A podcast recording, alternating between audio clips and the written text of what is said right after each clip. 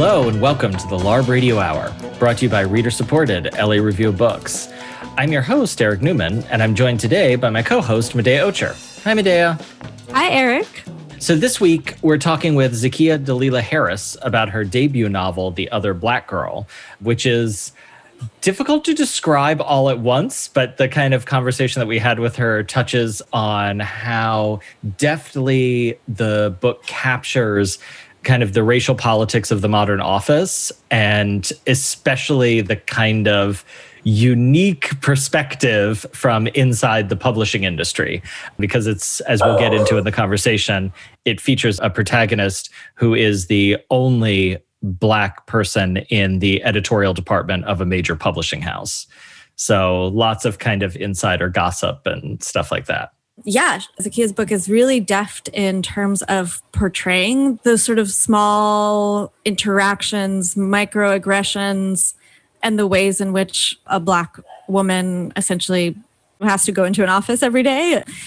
And it's also a thriller, we should say. Yes, it's a thriller yeah. and a horror story. And it's a great book. And I had a lot of fun talking to Zakiya about it. Yeah, and the other thing that you're kind of teasing, Medaya, is that I really enjoyed the mix of genres and the connections yeah. that I could at least see between the book and authors that I really love, but we don't talk about as much these days, like Nella Larsen and George Schuyler. We get into that in the conversation. And yeah, let's get to it. Let's do it.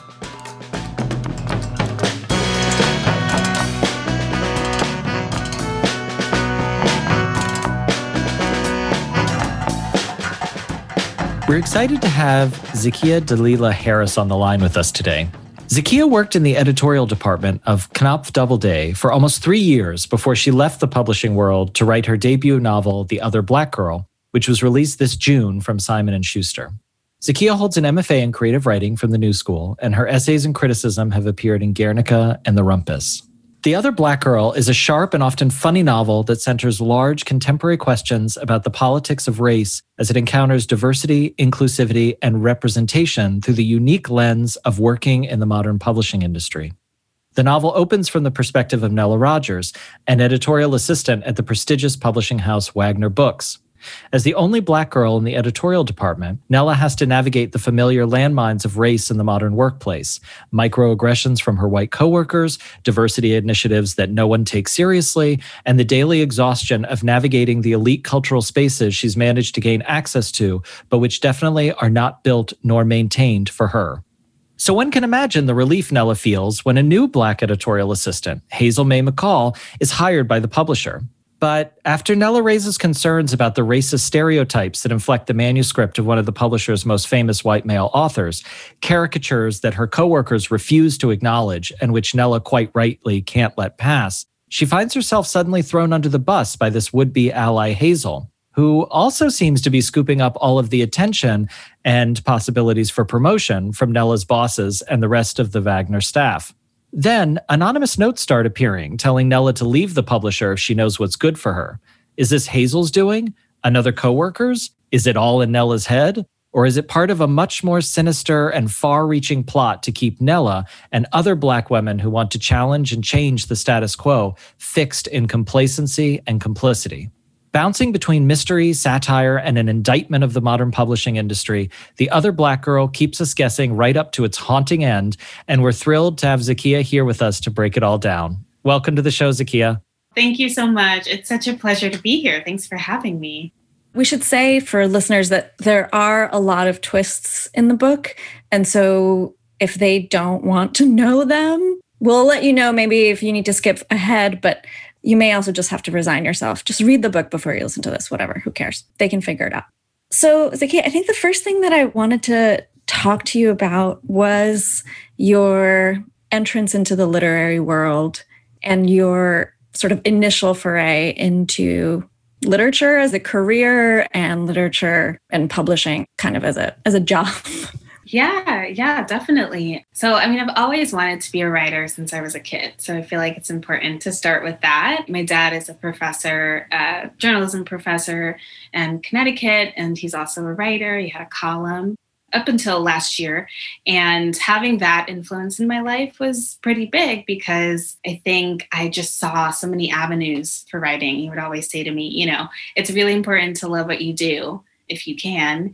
And also, like, writing is wonderful, it takes you a lot of places. And so that was always in the back of my mind. And I mean, I studied English literature in undergrad and I minored in creative writing and really enjoyed getting to read books that in high school I wasn't assigned to read, books that were edgier and covered topics that I never really thought about before. And then once I left, graduated from undergrad, I ended up doing my MFA in nonfiction at the new school immediately. Like I remember sitting in a Panera in my hometown in Connecticut being like, I can't live at home after graduating from college.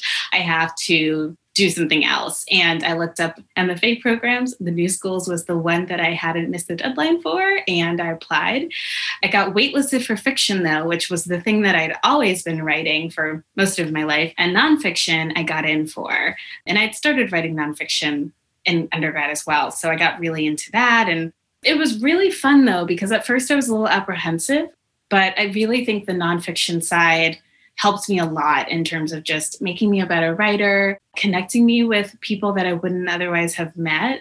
And that was really my first time I like dove into Baldwin in such a like very detailed kind of way. And it was also 2016. And so like the city, Brooklyn, the country was protesting. Everyone was protesting a lot of different things, but mostly the murder of unarmed black people at the hands of the police. And so yeah, it's just a lot of things that happened at once for me. It just pulled me more and more into that the literary space, I guess. And then after that, sorry, this is a long journey, but after finishing my MFA in nonfiction, I had a professor say to me, you know, writing book reviews is a great way to just like get into this world even more. And I started writing book reviews for the Rumpus and I loved it. It was so much fun.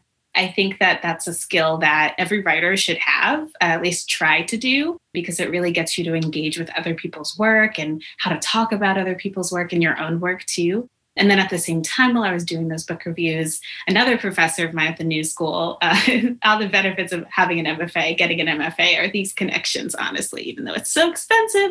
One of my professors mentioned to me that she knew someone in publishing and she thought I'd be a good fit in editorial. And that was something I'd loved the idea of doing for years. Hadn't been able to get an interview or an internship or anything, but she knew someone who knew someone, you know, one of those those chains. And that also I was able to get an informational interview from that. And so what I was doing editorial when I was working in publishing, I was trying to make sure that I was really also focusing on my creative work too, which was difficult, but really for me ultimately fulfilling. And then there came a point where I had to decide.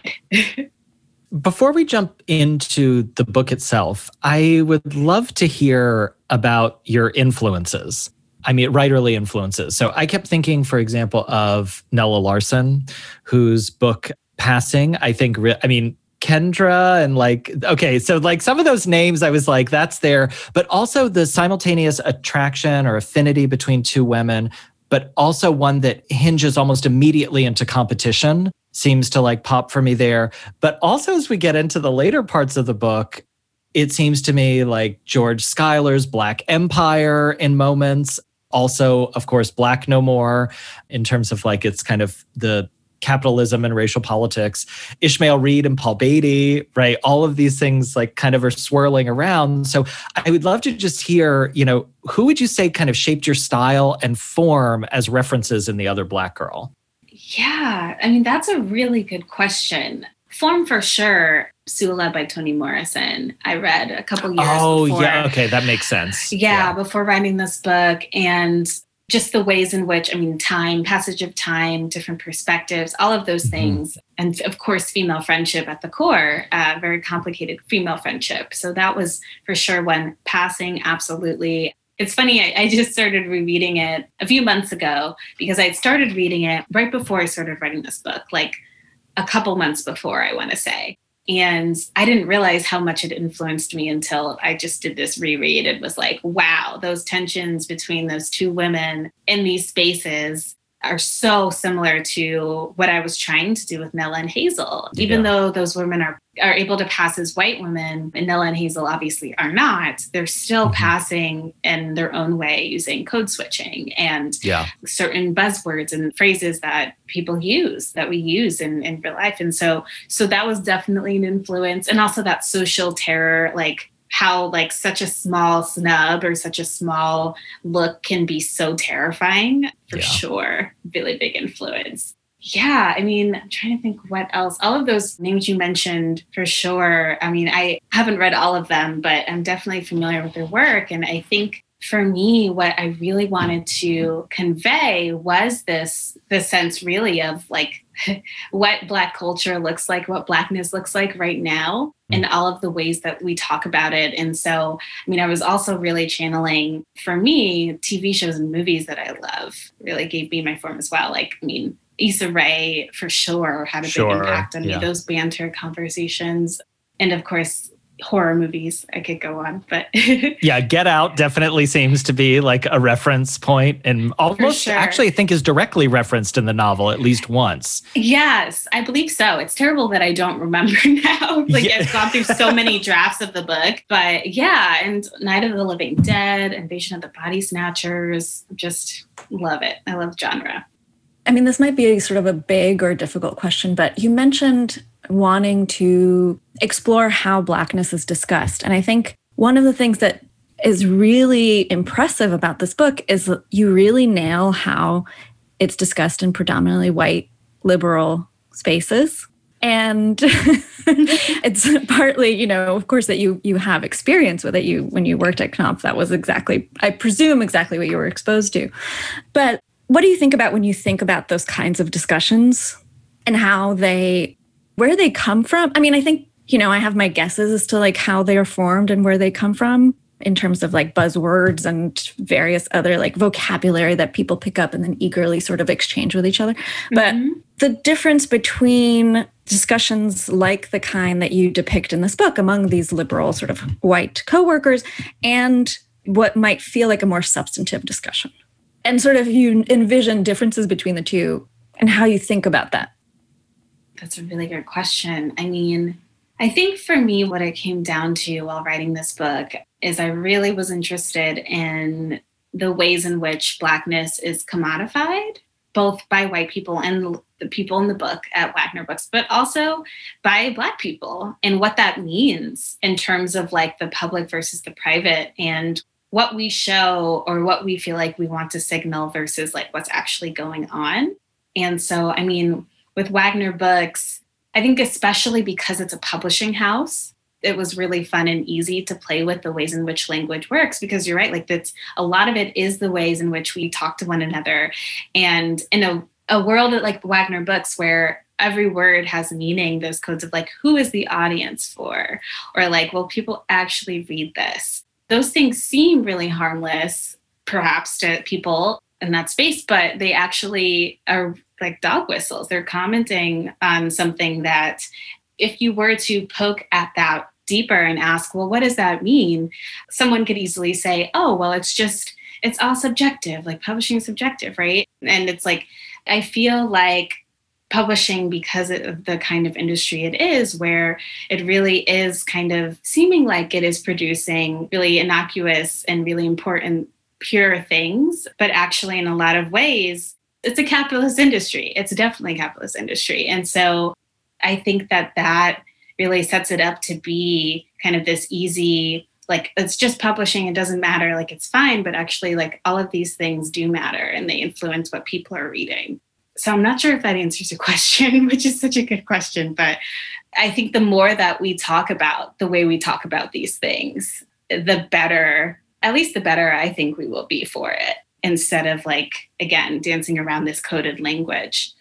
So as you're talking about this so there's the kind of artistic veneer of publishing which is the same you know i had a background in magazine publishing you know book publishing is slightly different but kind of they're you know sisters not cousins mm-hmm. and there's a way in which when you have any kind of difference that circulates as a commodity, as a value, as a value added specifically. So, for example, if you're gay in a predominantly straight space, if you're black in a predominantly white space, you, on the one hand, accrete this real annoyance at having to explain things to people constantly and fight through all the microaggressions that you detail in the book and with really wonderful humor, by the way, which is a survival mechanism I also recognize. Totally. Um, but then there's also this weird way in which when another person that is like that, and this is exactly what happens in the novel, comes in, it becomes, oh my God, also a relief. And oh God, that's also competition. Because even if I didn't want to be the sensitivity reader, even if I didn't want to be the person that was coaching my, you know, straight white male boss through like, what is Pride Month? What should we do for Pride Month? That that inspires a kind of weird competition where there should be affinity and solidarity. And totally. a huge part of the book is I don't want to give away the ending just yet because like Hazel should be you should be suspicious about her. But that dynamic is not unique. And it certainly, in some ways, I wonder, doesn't have to be there. So, is it possible to break out of that kind of capitalist loop that turns all those on the margins into enemies when they might be comrades? Yeah. Oh, I mean, I think about this a lot. And I think that when I was writing that dynamic, just to say, when I was writing that, I felt I felt like I've had that experience. I haven't been a Hazel, but I know where that like immediate like, oh no, now I need to constantly like be on it all the time. Because I think that's such a real thing, especially now I have a lot of anxiety personally. And I think that anybody who does will automatically overthink everything in a way that you would, I don't know, maybe a lot of people do not. But I mean, I think in order to break out of that, for me, and maybe this is just too simple to say, and maybe this is idealistic, but I think that we just need to have more of us, more diversity, more Black people, more gay people, more LGBT, more people of color, just numerous. Because the problem is with Nella, of course, like you said so beautifully, she's compared, before Hazel comes, she's compared to every other black person under the sun she's expected to speak for every black person under the sun but then when hazel comes it's like she's compared to Hazel. So Nella can never exist on her own and as an individual. And I truly don't think until it's the norm to have however many people i don't want to say numbers because quotas also freak me out but i think when you have just more people in different places like that in different spaces in different ranks i think that's really important too. It's not just entry level it is at the top. That's when you have an environment where everyone feels like they can speak up they can complain they can have you know xyz all of those things because then they're not going to constantly feel this pressure of being compared to or expected to be the sensitivity reader or being compared to this other Black person who does agree to be the sensitivity reader, all of those other things.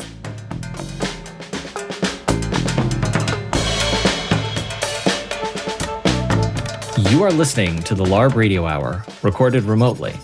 We've been speaking with Zakiya Dalila Harris, author of The Other Black Girl, We'll return to that conversation in a moment, but first, we have this week's book recommendation.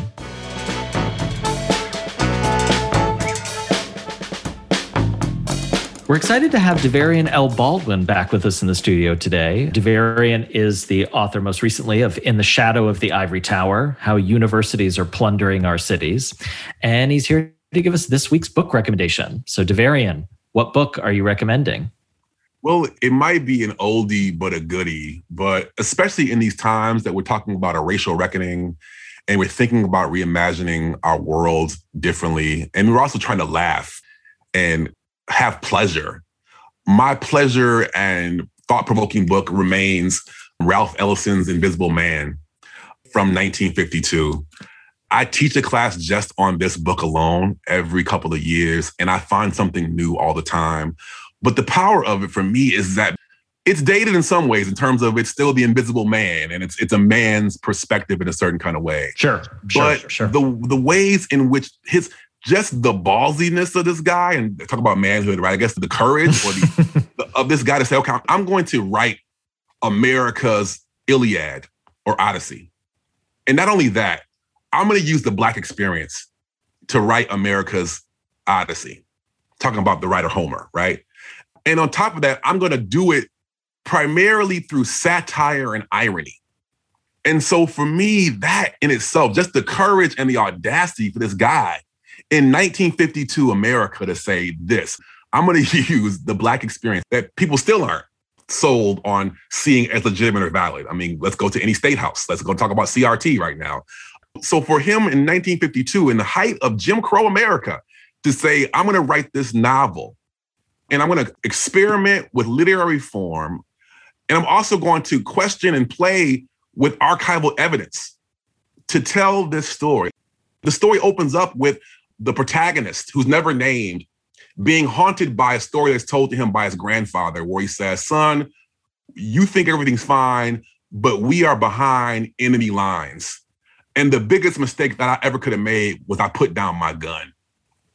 And if that doesn't yep. speak to the present, yeah, we thought that everything yep. was good, that we were in a post-racial America, and then all of a sudden we got folks storming the Capitol building.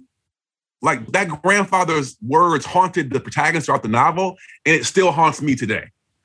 Yeah, I mean, that book, you're absolutely right that it is worth every listener rereading it, even if you had to read it for school years ago, or you you think maybe you already have read it because you've heard that title a million times. Mm-hmm. What you're saying is absolutely true. And my experience of every time that I've reread it, I find something different and see a different way in which I can understand the present. Because, you know, with that book does so beautifully also is break down the institutions, right? Which is what we're so much more aware of today, and how even the people that were once outsiders or the marginalized can be reinscripted inside of majoritarian institutions and hegemonic institutions.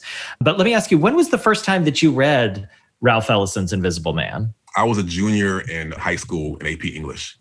So, what did it mean to you in AP English? Was it merely just a book that you're like, I know I'm going to have to write an essay about this? I had just read the autobiography of Malcolm X the year before, which changed my life. Oh, and, all right, yeah. I was, rec- I was, recommended by my teacher to say, you got to read this book. But the funny thing about it is, like, you know, wow, probably 35 years later, woo, uh, is that um, the book works on many levels. You can just read it as a book about race in America, and it's a good story.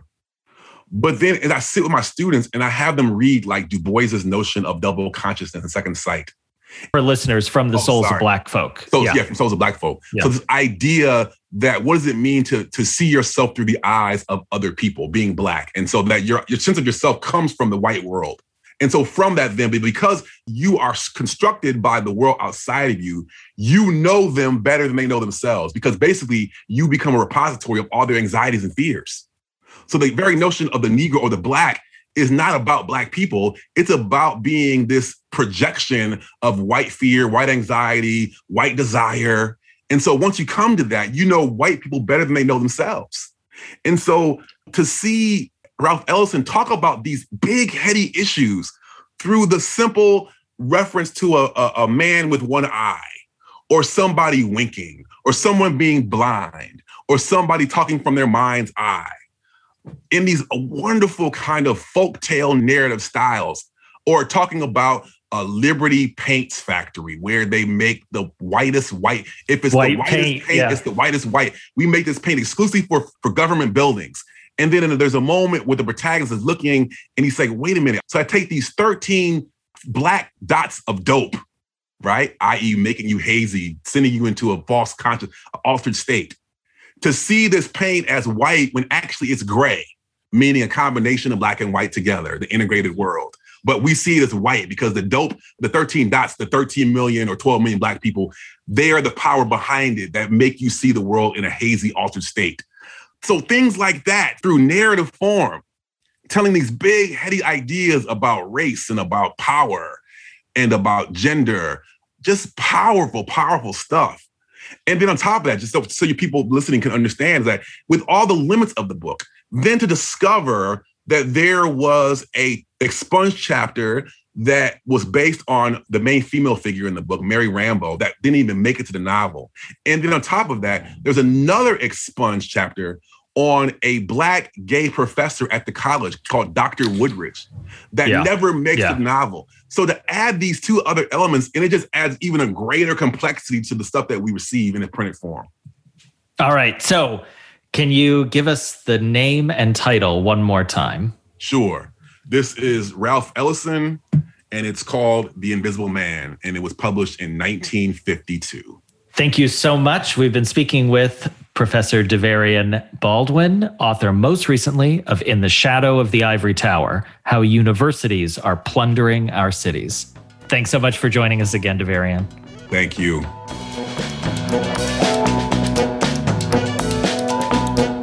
You are listening to the LARB Radio Hour. Now, back to our conversation with Zakiya Dalila Harris, author of The Other Black Girl. You know, um, there's a moment in the book when Nella's friend points out that, you know, Hazel has a small gathering in her house, and um, it's sort of a pivotal moment in the book when Nella is really trying to get down to what is actually going on. And Malaika, her fr- Nella's friend, who accompanies her to this gathering, has, I think, this. It's almost a throwaway line, but I but I found it to be actually like pretty profound. Which is, she says, you know, all these girls talk about is industry, industry this, industry that, and to be at the top of this kind of field or that field, and I, I, had found, and, and that really struck me because nobody else in the book, no other character in the book, had mentioned hey, should we be doing should we be doing this? Should we be sort of trying to get to the top in this kind of capacity, right? In this kind of way. So I do think you you kind of slide that in there in, in a kind of a um, sly fashion because it it does I think suddenly make you question the ethics that are driving some of that competition that's that's present in the book and some of the some of the tension that exists between these women. Thank you. I mean, yeah, I, I think those are questions I had with myself of like, why am I doing this? Like, is this worth it? Um, and how much a lot of those conversations, I think, and publishing again, like the industry, I mean, I think they really dominate in an interesting way where it blurs the line between the professional and the kind of social. It's all it's all just mixed. Like work life balance is just topsy turvy so part of the central things in the book, and again, we won't reveal what what it is, allows Nella, the uh, and and Hazel and some of the other Black women in, in this novel, um, an opportunity to move through the world in an easier way.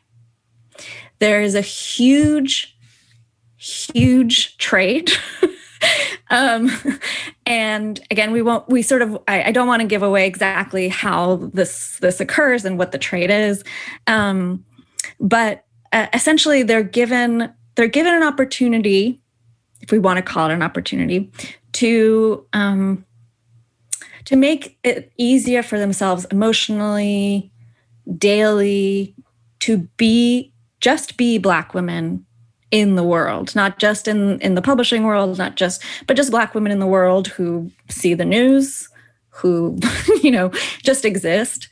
Um, and part of the central conflict here aside from from the the sort of uh, in, uh, competitiveness um, and the relationship between these women is what do you do with that kind of opportunity do you take that temptation or do you resist it?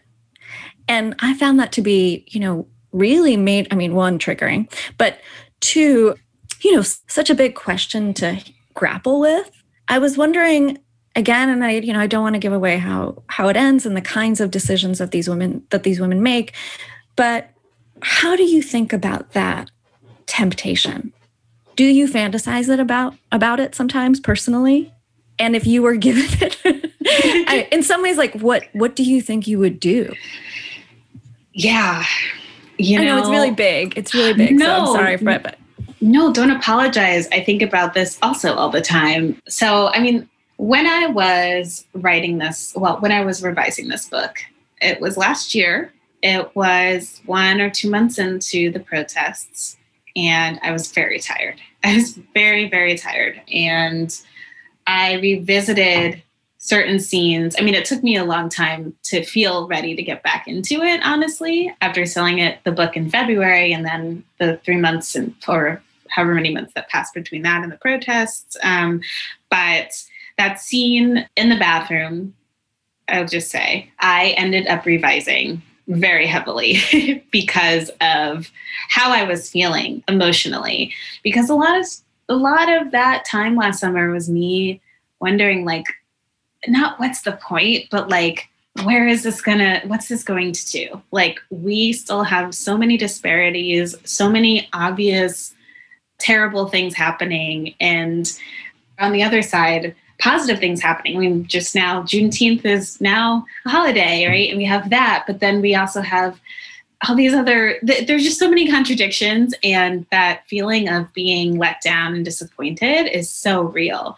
And of feeling gaslit too i think of feeling gaslit by this country honestly and by a lot of times white liberals as we see in wagner books who people who might think that they're helping um, but really aren't or are perpetuating other kinds of microaggressions so this is my long way of saying i mean i think about it i like to think that i wouldn't because I do know a lot of, I mean, and I believe Nella says this in the book, but like a lot of the kind of having to sift through all of the noise is what makes me who I am. Um, and I know that I come from a long line of Black people who have had it far harder than I have, and they have still persevered, and I'm still here to, to chat with you today. So, so I don't think I would, but it definitely is tempting.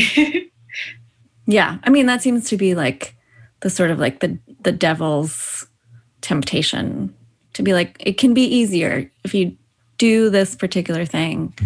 Totally. You, it, won't, it won't be as difficult. Yeah. Creatively too like to have that output just like i mean i don't know if it would just be like that like i think you'd have to have another thing that would help make you be more creative too but i think that yeah it's so appealing i'm wondering if you think that given all the changes that we've seen in the past year, right? Like one way of talking about this is, well, we're talking about it more now, right? But I always have this question about, especially when you look at like the long arc of history, right? Like progress is slow. And oftentimes I get a suspicion that talking about things I mean, and look, like we're on the radio. This is all we're doing. We're literally just talking, right?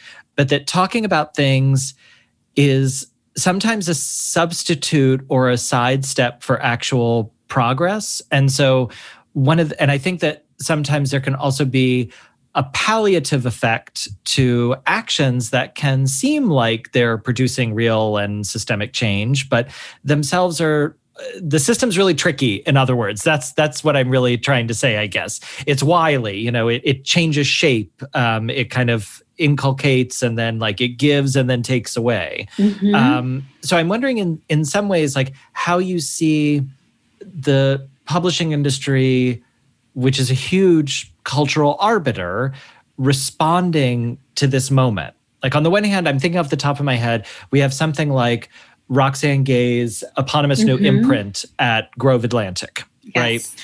That, on the one hand, I want to celebrate that as publishing taking it seriously publishing looking at the problem of underrepresented voices and and putting actual money real things behind it mm-hmm. on the other hand it's like well roxane gay is a, a huge name right so that's kind of safe in some ways. I'm never going to say that Roxane Gay herself is safe. I want to be very clear, but that that's kind of safe in some ways. And also, she's already a huge cultural gatekeeper, to kind of use that term.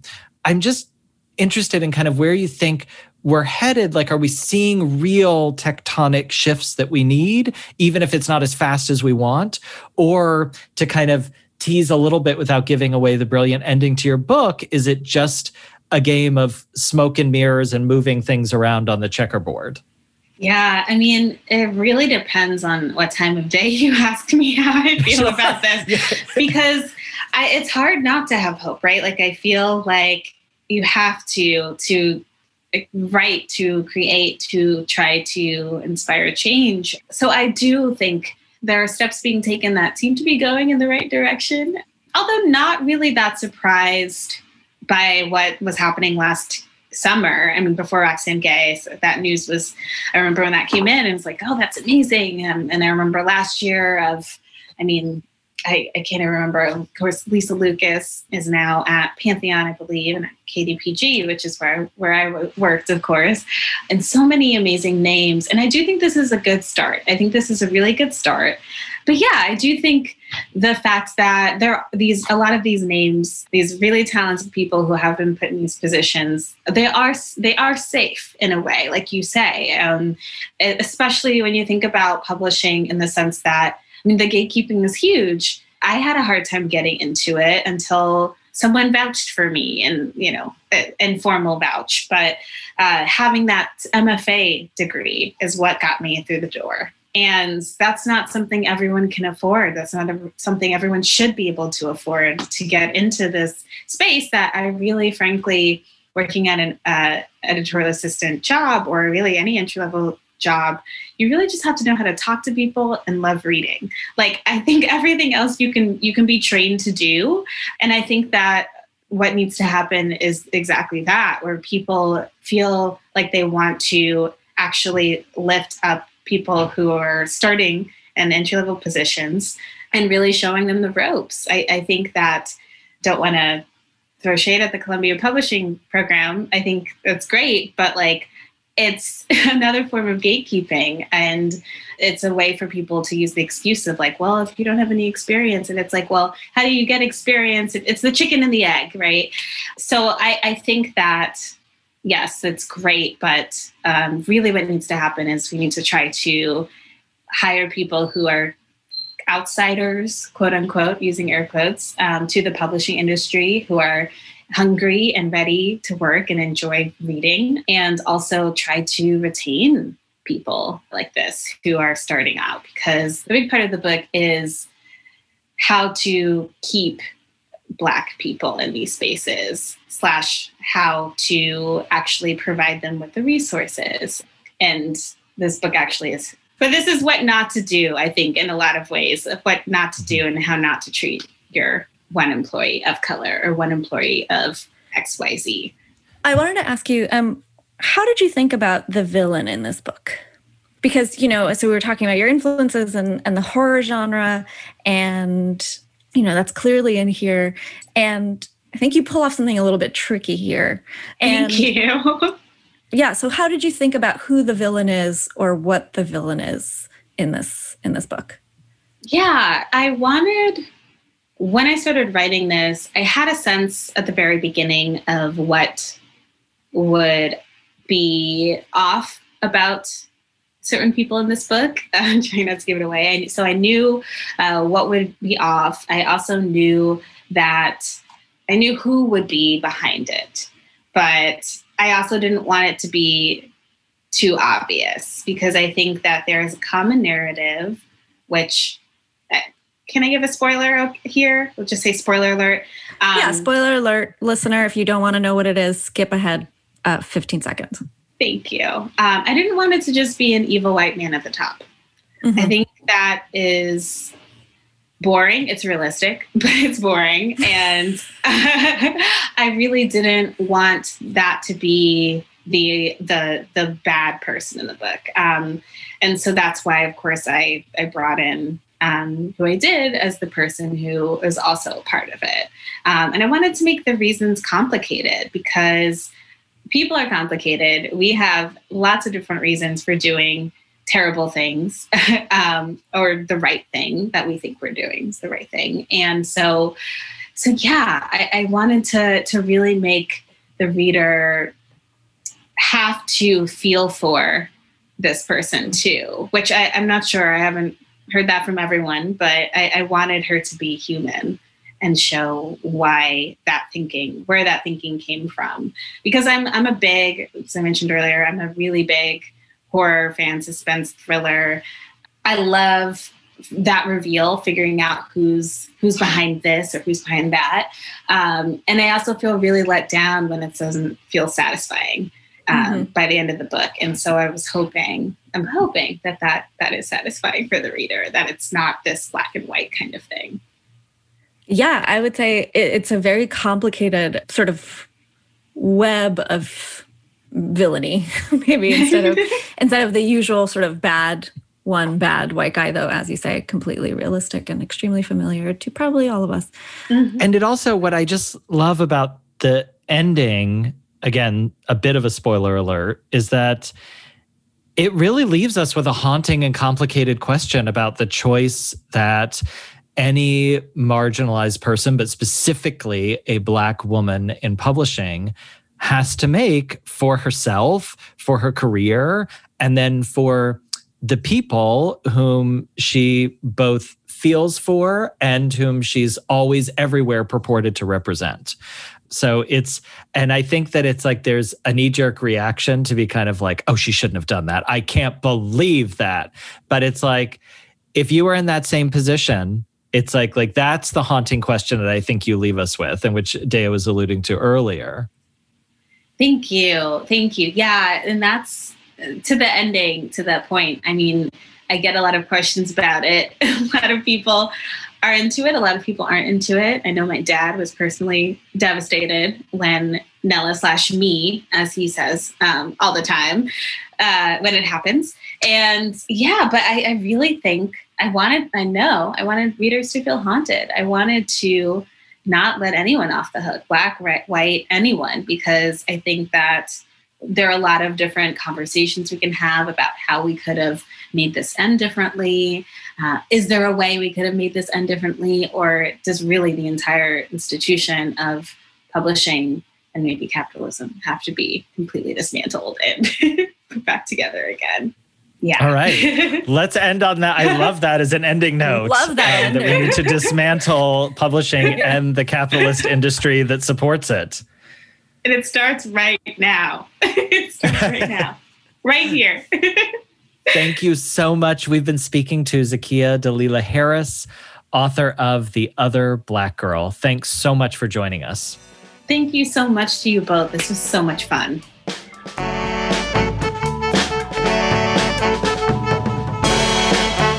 Thanks for listening to the LARB Radio Hour. Subscribe to our show on Apple Podcasts, SoundCloud, Spotify, wherever else you get your podcasts.